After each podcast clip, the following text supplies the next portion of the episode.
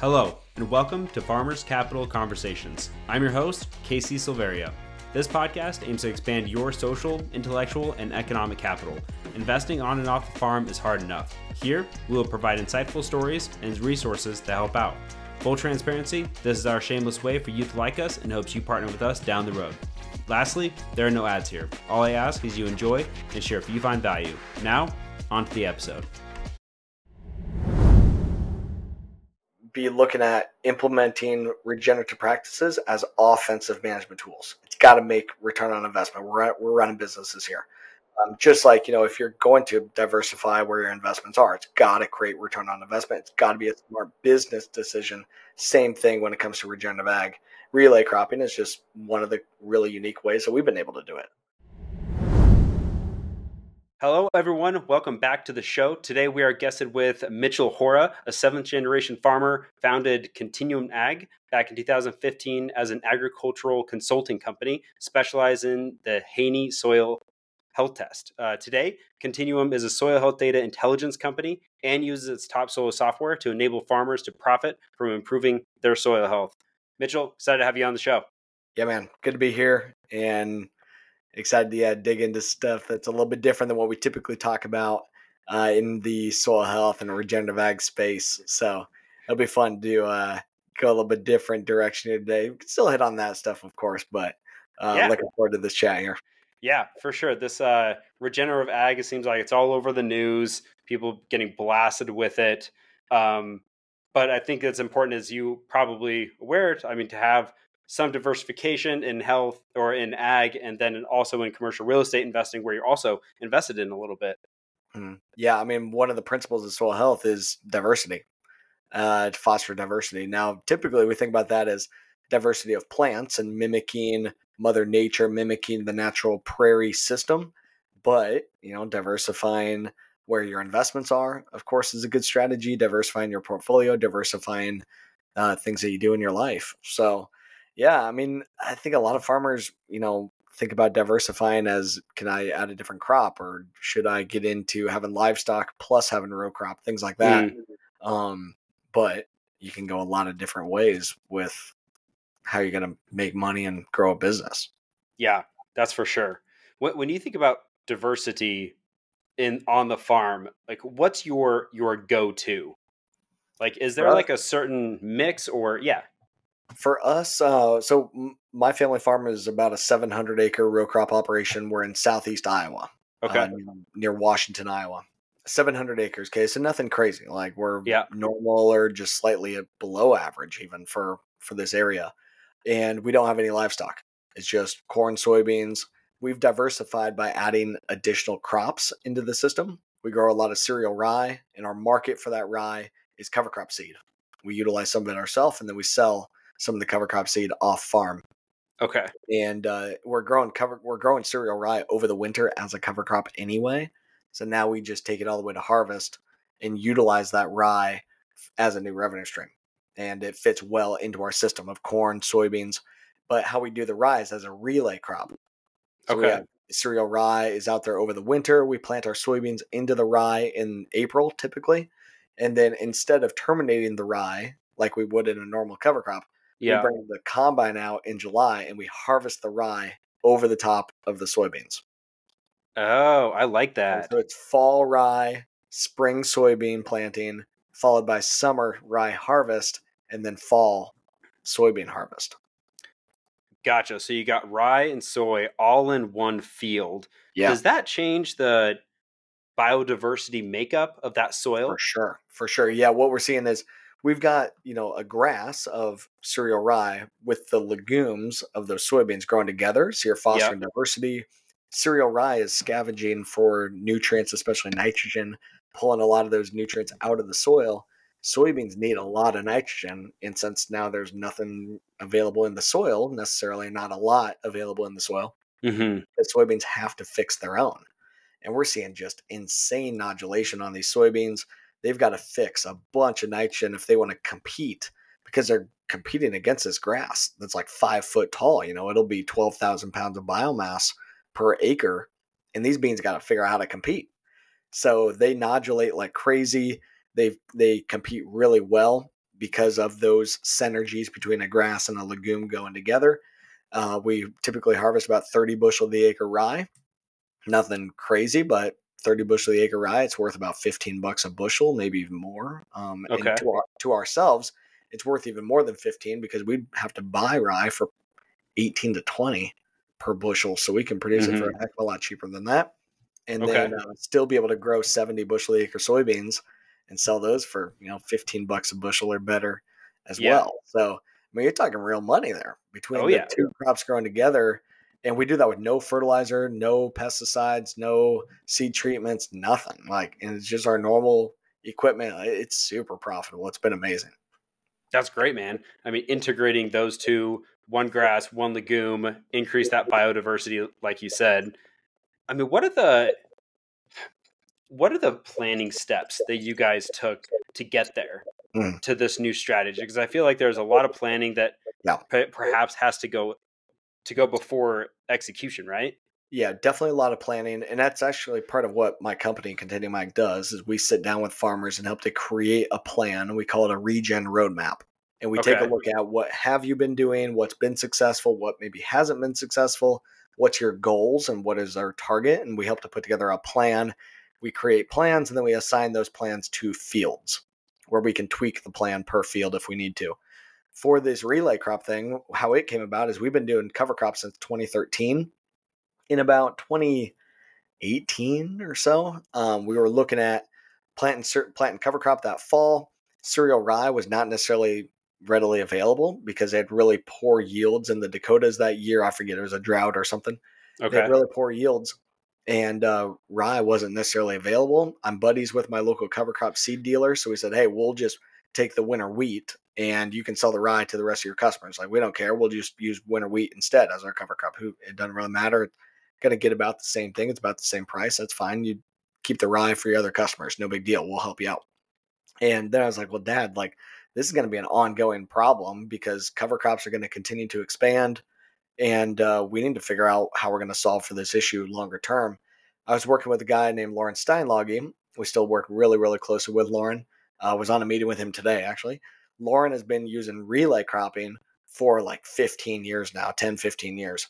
And so I was able to chat with Loran and with some of my other um, produce some of my other customers who've been growing small grains. Say, hey, how do I harvest this stuff? You know, mm-hmm. how do I mm-hmm. grow any? You know, I'm an Iowa farmer. Like, how do I grow anything that's not corn and soybeans? You know, that's yeah. like weird. So, uh, was able to figure out this relay cropping stuff with them, and now this year was our 100 or this year was our fifth year doing the relay cropping, and we grew about 150 acres of rye. Um, so, you know, basically turn our 700 acre farm into an 850 acre farm by double up and on some of those acres.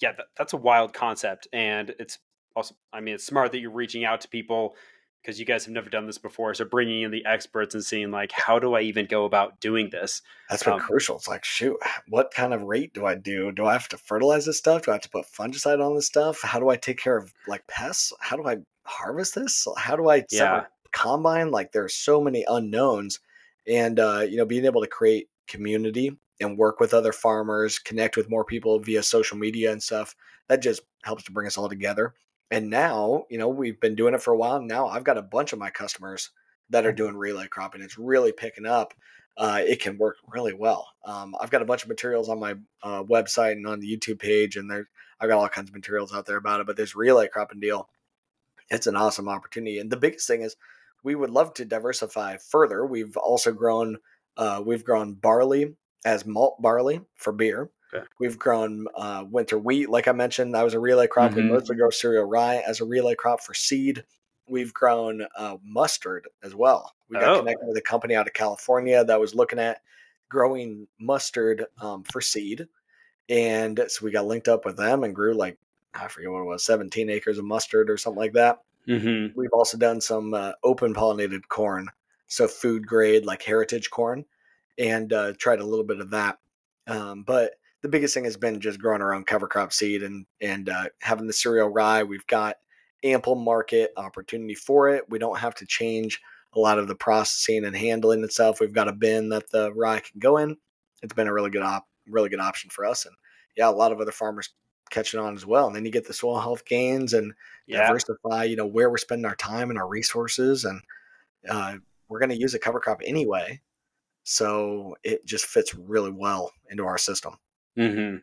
What are you guys seeing when you do the relay cropping from a uh, herbicides, pesticides? Like next to nothing. So really? we don't use any herbicides. Okay, so we've got the rye goes out there in the fall. Now we've been using cover crops since 2013. Yeah, really so it's had a few years to get in. 16, yeah. So we were, you know, we were working in this direction for a while, working down our seed banks, working down our our issues that are out there, and utilizing pesticides where we need to. You know, we utilize Roundup, we utilize herbicides. We utilize insecticides only as a very last last ditch effort.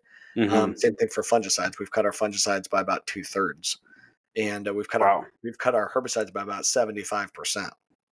This year on our farm, wow. Dad's been calculating and stuff. Herbicide costs are still really up this year.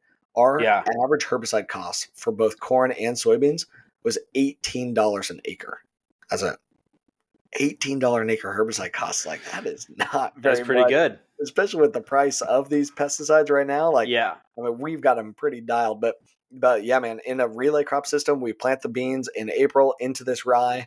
They grow together. The rye suppresses the weeds. We harvest the, the rye in July. We do typically come back through and spray, spray a passive enlist or roundup. And uh, just because dad loves ultra clean fields and like doesn't want to see any weeds at all. Oh, I get that. Yeah, yeah same, same. We're, we're getting aggressive on them. You know, we're keeping the weeds out of the system. That's going to help us to continue to cut back on those pesticides in the future. But shoot, in that relay crop, I mean, you're talking a quart of generic Roundup middle of July, and that's it. You know, one just a quart. Nice. So we did some of our stuff this year where we were going only 12 ounces of Roundup per acre. That's it. 12 ounces of generic Roundup. That's all we need for some of these weeds and stuff now. Like we've just really been able yeah. to take care of so many of these issues. Uh, keep the herbicide resistant weeds out of the system by being aggressive, by utilizing diverse chemistry systems and uh, in these rotations, uh, and, but utilize biology to get ahead of it. That's mm-hmm. the only way mm-hmm. we're really going to be able to combat against these issues, whether it be with weeds, pest, disease, weather issues, whatever it's biology that does it. We're not going to yeah. chemistry ourselves out of this. Chemistry is a tool, but it's biology that's got to be the core component that is driving our success. Yeah. I mean, it brings me back to the farm, alfalfa, growing seed back mm-hmm. in the day, going through, walking the fields and just bringing a shovel, hacking mm-hmm. that are, I don't know, like five feet high and having yeah. to haul those things out of the yeah. out of the field when it's like 100 degrees and 20% humidity. I mean, just, humidity doesn't sound bad, but when you're in the middle of a field, I can get pretty hot. Terrible, terrible. Yeah, yeah. Uh, we did a lot of that um, growing up. Uh, we grew a lot of non-GMO beans um, mm-hmm. as a mm-hmm. kid. There was better premiums for them. Uh, you know, there multiple years ago, and so yeah, spent a lot of summers hoeing uh, hoeing weeds. For us, it's water hemp, uh, pigweed. That's our issue here in Iowa um, and throughout a lot of the Midwest. So that's what I remember going through and hoeing water hemp out of soybeans. That is just not a lot of fun. Um, yeah. But now, you know, we're up ahead of those issues and the the uh, cover crop and suppressing those weeds from growing in the first place. That is the best strategy. Yeah, it's game changing. So you guys yeah. been doing this since 2013. Mm-hmm. So if a farmer is just now hearing about this, they're like, "Well, shit, it's 2023 right now. So I got to wait 10 years to nah. see a benefit." Or no, so walk I mean, us through that. Number one, key number one is just we got this regenerative movement continues to pick up. I mean, stuff happening with carbon intensity, stuff happening in the environmental space, sustainability markets, the consumer really continuing to dial in. Um, but the financial institu- institutions and our grain buyers and stuff, they're all picking up on we've got to document carbon footprint or carbon intensity. We've got to yeah. implement sustainable systems. So step one is identify, you know, how can we reduce tillage out of the system, maybe a strip till program or reduce to one pass of tillage instead of three, you know, work okay. in the direction. You then get the cover crop into the system. Going from a tillage system straight to no till is tough you don't have structure in your system. Yeah. The tillage has destroyed the soil structure. So if you don't use tillage and you go straight to no till, that soil is going to be a freaking rock. You know, it mm-hmm. is going to be just compacted together because there's no structure in it because of the tillage. And that's okay, but it's that system that a lot of tillage using farmers are stuck in, where I've got to till and then I've got to till again next year because I've got to get that soil busted back open, get it fluffed up so I can get a seed in the ground. Well, mm-hmm. you do that because it doesn't have any structure. Yeah, exactly. So if we're going to reduce the tillage, we've got to utilize something that's going to build structure. The only thing that builds soil structure is roots. So you've got to have the cover crop in that system. Cereal rye is the number one cover crop used in the country. Um, good rooting structure, good fibrous roots. Winter hardy works pretty well everywhere in the country. There are a wide array of cover crops you can utilize though, but just by and large, most of the most of the folks listening to this, cereal rye is going to be number one. Let it grow in the spring, plant green, and uh, and manage that cover crop correctly in the spring. But a lot of details to that, a lot of nuances to that. You know, of yeah, course, yeah. Happy, to, happy to help, but um, it, the key thing is get started on this journey. Start figuring out what cover crops can work. How can you reduce tillage and uh, overall become more sustainable? But don't do it because of these environmental groups and stuff, or because of a company. Do it because like you're gonna make more money going this route. Like that's yeah, what it's a win-win, right?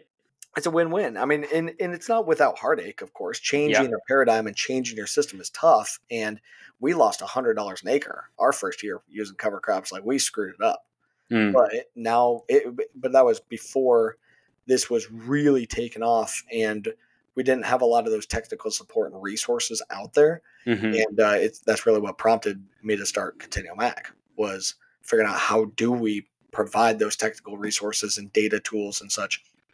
Those resources are there now, um, but uh, it, it's about experimenting and finding folks that can help you along this journey because it is going to make you more money in the short term make you more money and make you more resilient in the long term. Mm-hmm. So, it, with those services, you're out of the Midwest.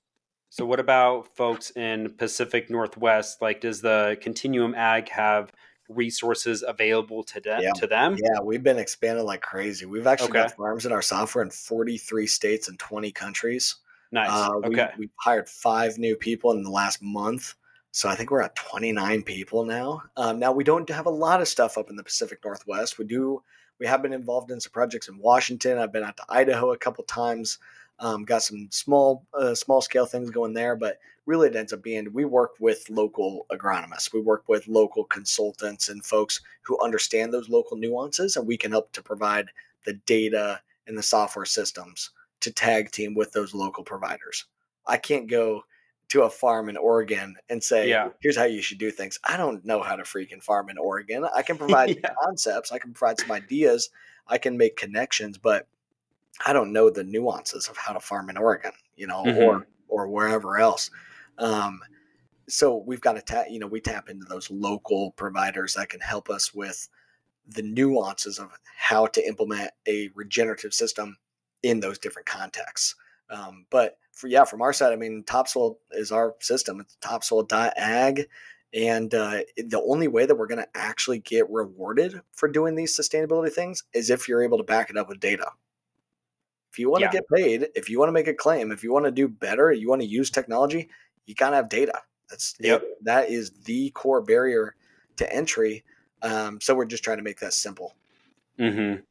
That's how, I mean, what you see right now is a lot of the you know large CPG food companies it, in the entire industry really yeah. are going to the grower and saying we want you to execute these That's right. these processes this regen ag they don't know anything about it no. but their investors are making them do it because it's a huge initiative for them even though they know nothing about it and so to get a contract with them they have to prove that they're you know integrating these types of practices into their operations. That's right. And the only thing they can prove that is to have the data to back it up, exactly like you said. That's correct. I mean, they've got to go through audit process and verification. Yeah. They got to be able to prove to environmental activist groups and stuff like that, like, hey, don't look at me, like I'm doing something. Here's the data yeah. to back it up, you know. So, but the big thing that we're really watching for, uh, that's driving this, in my opinion, is what happened at COP26. So a couple years ago, COP26, the big environmental uh, powwow that they have. And okay. at that meeting, 60% of the global wealth and the, the institutional capital that controls 60% of the global wealth, $130 trillion under management. They all came together saying we're going to be carbon neutral by 2050. And that's yeah. all the biggest players in the world. They control the world because they control the money, and they're all saying we're going to do this carbon stuff. And they put that into the world. Now they've got to figure it out. They've got to figure out how to meet those goals.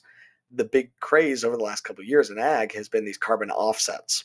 Mm-hmm. Can we develop a carbon credit and sell those into a voluntary carbon market as a way for these companies to be able to buy these credits to meet these goals? Well, obviously, that is not working. Like 93% of US farmers know about carbon credits, yep. carbon offset markets. Less than 3% of farmers have actually enrolled in one. Huge disconnect. And we're trying to build these carbon credits at a financial loss. It just it doesn't mm-hmm. make sense. It's not sustainable. What is shifting here is this carbon intensity thing that I mentioned uh, just briefly. And what's really pushing this is part of the Inflation Reduction Act and the 45 Section 45Z tax credit is a low carbon biofuel tax credit. And what okay. the Inflation Reduction Act did is it now allows for scope three reductions to count towards carbon intensity reductions of biofuels. So what that means is biofuel today, um, or gasoline today. Let's use ethanol. Let's use gasoline as the example. But it's it's ethanol, it's biodiesel, renewable diesel, sustainable aviation fuel, any transportation fuels. Gasoline has a carbon footprint um, with a carbon intensity score of, of about 100. Ethanol has a score of on average 56. And out of 56, corn is more than half the carbon footprint. It has a score of 29. So now we've got the ability to reduce the carbon footprint of biofuels at the facility. That's a scope one reduction. Mm-hmm. Utilize scope two reductions, um, aka more renewable energy, to reduce yep. scope two carbon footprint, and then reduce the footprint in the supply chain. And that's where we fit. Farmers yep. that are doing cover crops and managing fertilizer correctly and getting good efficiencies. They have low carbon intensity scores. We can help to document, get that verified, and get paid. And it is massive dollars. On our farm, we have a carbon intensity score on some of our fields of negative 10 and growing 240 bushel corn with a score of negative 10, that's worth over $530 per acre in these tax Woo. credits. Yeah, that's what I said. I'm like, dang, like that. Let's go. That'll work. now, I don't know what the farmer cut there is going to be. All I'm getting at is yeah, there's opportunity. There's opportunity there. So the farmer will get a portion of that. The ethanol company needs a portion of that. There's some major cost to creating the tax credits. But what I'm getting at is these carbon insets or scope three reductions, kind of this mm-hmm. new shift of let's not try to develop a new asset and sell this carbon asset into a voluntary global market. And who knows where it goes? And then sell the grain where we normally sell the grain. Let's put the grain and the carbon together and sell them together as low carbon. I like that. That's the shift that's happening here. It's so much better and uh, a lot of the food and CPG companies, they need to just look at what's happening here with biofuels and figure out how to play with those initiatives because um, it's going to force them to change in a major way. Yeah. So, really, to get your carbon intensity down, a good way to go about it is exactly what you're talking about the relay cropping, getting the data to back up that carbon intensity. Yeah. How much? How many years of data one. do you recommend you just one? You don't even need it. That's why i love this too okay? So like these carbon offsets abide by all these global rules because they're playing in global voluntary carbon markets with registries like Verra, yeah. Um, climate action reserve gold standard. These guys have to abide by these global rules that academics set. And we've tried to make those rules fit for agriculture and they don't really work very well because additionality in you know our carbon footprint in ag is different every year. It's not a one-time practice change, and it disqualifies early adopters like my family. With carbon intensity, it's not about what you used to do. All that matters is what went into that bushel, or what went into that pound of meat, or what went into that gallon of milk, and so on. What is the footprint and the intensity of that product? That's what I love about it. It levels the playing field. You can choose your own path, choose your own mm-hmm. destiny here. That the more these practices that you want to do, the lower the inputs that you want, the lower your carbon footprint that you want to go after, the more premium that you might be able to tap into. And the more, because the more you contribute to the next player in the supply chain. So really interesting to see that change. Um, we've integrated the scoring system into our software. Now today, okay. it's mostly just biofuels. Okay, so folks that are listening that are really diversified, be looking at how to document the carbon footprint of your farm. But today, the scores that are available came from the U.S. Department of Energy, not an ag thing. It's a U.S. Department of Energy thing because they've been looking at carbon intensity of fuels for a long time. Yeah. So they have a scoring system called GREET, but it only can score corn, soybeans, sorghum, rice, and sugarcane. Five crops. Okay. So it's really early stages. It's early days of this stuff. There will be other crops get added, but this concept is what is absolutely going to happen, which is document everything that you do on your farm, run the environmental outcomes of those practices, get that third party verified, and that story is going to stay with the product throughout the supply chain. That is absolutely where this is going. And um, and, and is that reoccurring? Is that reoccurring every year, I mean, or how does every year on your products? You know, so it's wow. here's the crop that you produce, and here's that data that goes with the crop, and now the next guy owns it.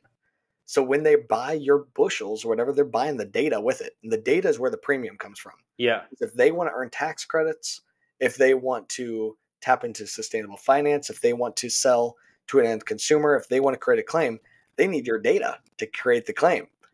And that data is not for free. You know, that's our opportunity here. And what I'm saying and you know wanting to to be the takeaway here is hey, understand what your data is worth and make sure that you get your equitable share for the value of that data.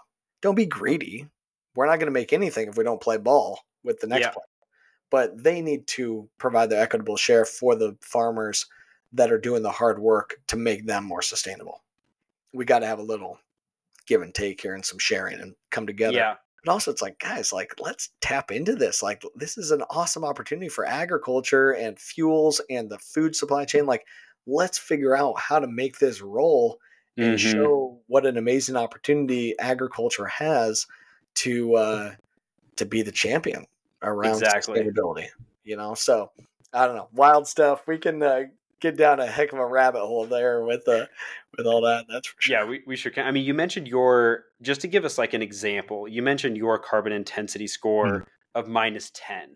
Yeah. Like, what is the formula to that? And just yeah. give us a little bit backstory around that yeah. that number. So that number comes from the GREET model, and we run that score okay. in our software called Topsoil. Okay, so we run that score um, at topsoil.ag, and the data that goes into that is what's the crop, what's the yield, what's the fertilizer, uh, nitrogen, phosphorus, and potassium, and lime.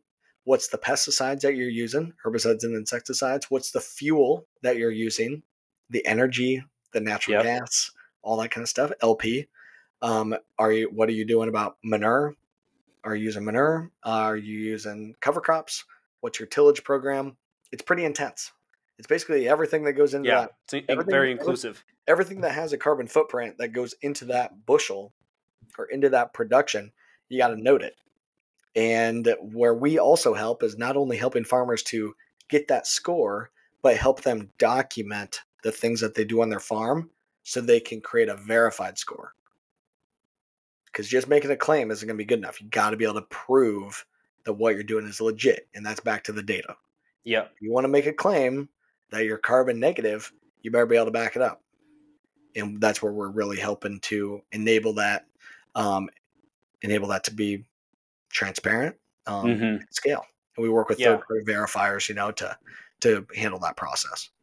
Perfect. So, so what does that look like for someone out in Oregon? You're out in the Midwest. Mm. Do they? Do you have preferred partners that you work with over there? Like, can you walk us through like just the general steps on yeah. if a farmer is interested in this in like Oregon? How does Oregon's that work? new. Oregon's new for me. Okay, I don't have a lot of stuff out there, and this fuel thing, you would have to probably get kind of creative. Like, I don't know what the landscape is going to be there, so I would, you know, if you're a farmer, absolutely can still help to run some of these scores Go to topsoil.ag. You can play around with it.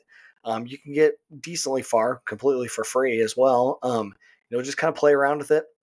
We got a lot of webinars and a lot of um, events and stuff on our podcast and on our okay. on our YouTube page and stuff as well. If you want to learn more, just search Continuum Ag and you can or Mitchell Hora. You can. I got tons and tons of stuff out there. But um, really, I think at, in the meantime, especially if you're in Oregon, your grain isn't going into biofuels, or you're diversified and growing a lot of different crops beyond corn and soybeans. You just need to be aware of what's happening here. Start documenting the practices that you are doing on your farm and start exploring how do you turn those practices into a environmental claim or sustainability yep. claim. Also, start talking with the next player in your supply chain, your buyer. What do exactly. they want to see? What are their goals? How do you help them to meet their sustainability goals? What's it worth to them? And what's your cut going to be? And um, not necessarily to be greedy or to say, hey, you need to pay me to be more sustainable. That's not what I'm getting at here. What I'm saying is the data costs money, verification costs money. And yeah, implementing these practices and farming in this manner and doing all the record keeping, going through all the hoops, it costs money. And this is goes towards the marketing side of things. Mm-hmm. These companies are going to utilize this data to improve their margin and to expand their markets and to meet their goals via marketing. Oh yeah. And and the only way that they can market it correctly is by working with us. So we need to be part of that budget um because we can help them tell the story and it's legit. That's what I love about this too. Like we can actually be more sustainable, actually lower carbon footprint, actually improve water quality, biodiversity and what have you and uh, make this real. It, it, doesn't need to be greenwashed. Like this is legit and uh, we've got the ability to prove it.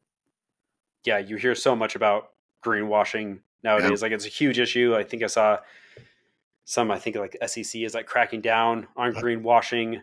Um, so it is a huge issue. Um, and what are your thoughts around greenwashing, real quick? Yeah, I mean, we just got to be able to back this stuff up, and and yeah. I just don't. I my take is farmer. Let's be overly aggressive with documentation and be very conservative with the claims that we're trying to make um, to under promise and over deliver, not yep. vice versa. And um, what I like about ag, once again, is like, I mean, we, what we're doing here, like it is legit. I mean, we've been sequestering carbon in our soils to the tune of about 4.9 tons of carbon per acre per year. We've Sounds like a lot. It's a lot. Um, a lot of these carbon programs, they're saying, hey, maybe we're sequestering about one ton of carbon or a half a ton of carbon per acre per year. We're doing close to five and have the data to back that up. It doesn't fit into the models and stuff that are out there. We've got the actual direct measurement data to be able to back some of these things up. Now, we don't go out there and attempt to market that or attempt to put it in. We don't we don't uh, fall into being able to trigger additionality because we've been doing these practices for a long time. So nobody's mm-hmm. able to tap into utilizing that story. All I can do is talk saying, hey, we've been sequestering a bunch of carbon, but nobody's able to make any claims off of it because of how these voluntary markets work. But now, our low carbon corn, somebody can utilize, our low carbon soybean, somebody can utilize, but it's now it's a scope three reduction. We're part of their supply chain. And uh, if they want to purchase our low carbon grain and they want to purchase the data to verify that shows that it is uh, low carbon, they can do that.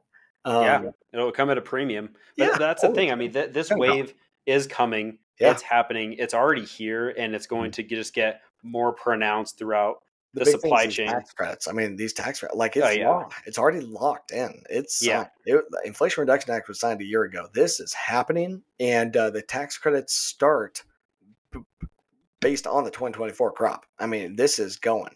And uh, the cover crop that we do this fall, the tillage we do this fall, the fertilizer that we do this fall goes into that 2024 crop, which is subject to these tax credits. So it's time to, for farmers to really dig into this, and for the ag um, and fuels community, and even outside of that, come together and say, "Hey, let's make sure that we don't screw this up."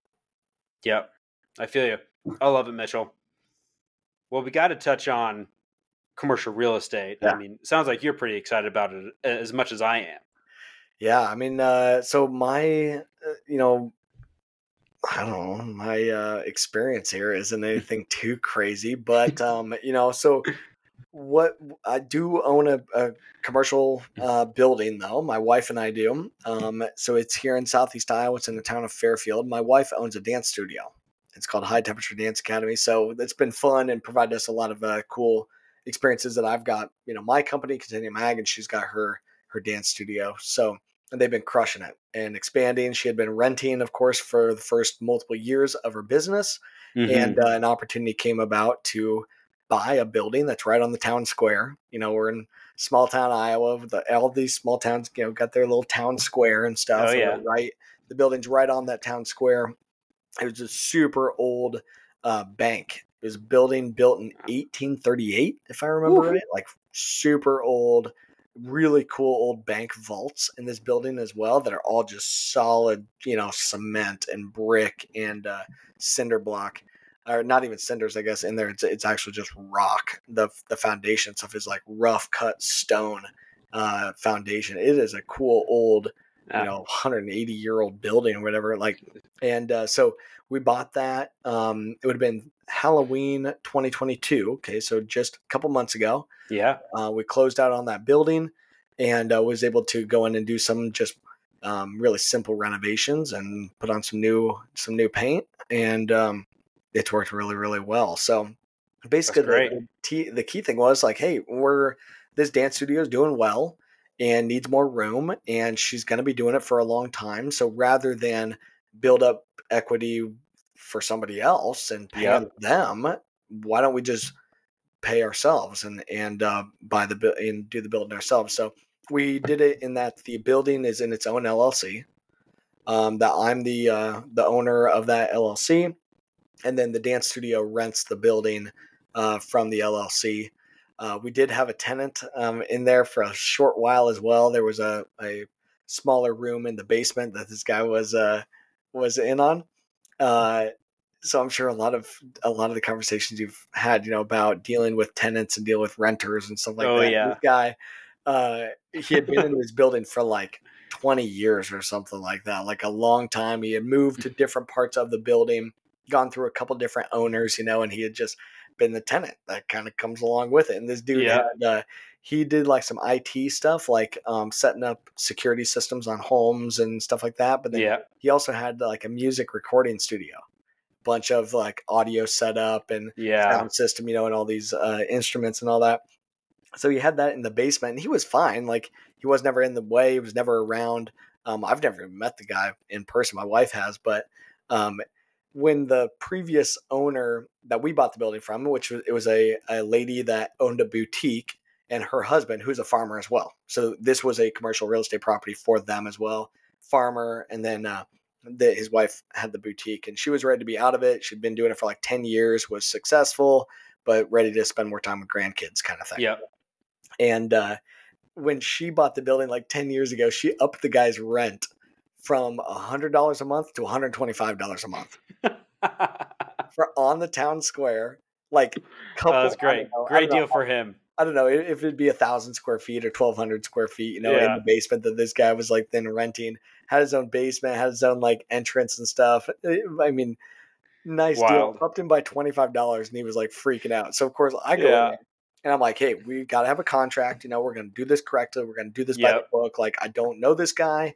I didn't vet him. He just came with the building. Yep. And uh, so I, you know, give him a, and we were like, my wife could use this space at some point. We don't really care to have this tenant in the basement. Like, no big deal. So I shot him a proposal and a contract for five hundred dollars per month. Very Still pretty reasonable, reasonable, Very reasonable rent. Super right reasonable. on the town square. A nice spot. Very reasonable rent. And uh, yeah, uh, he packed up and no longer there. So uh, that's my experience. that's my experience that's, dealing with. Dealing that's with one way.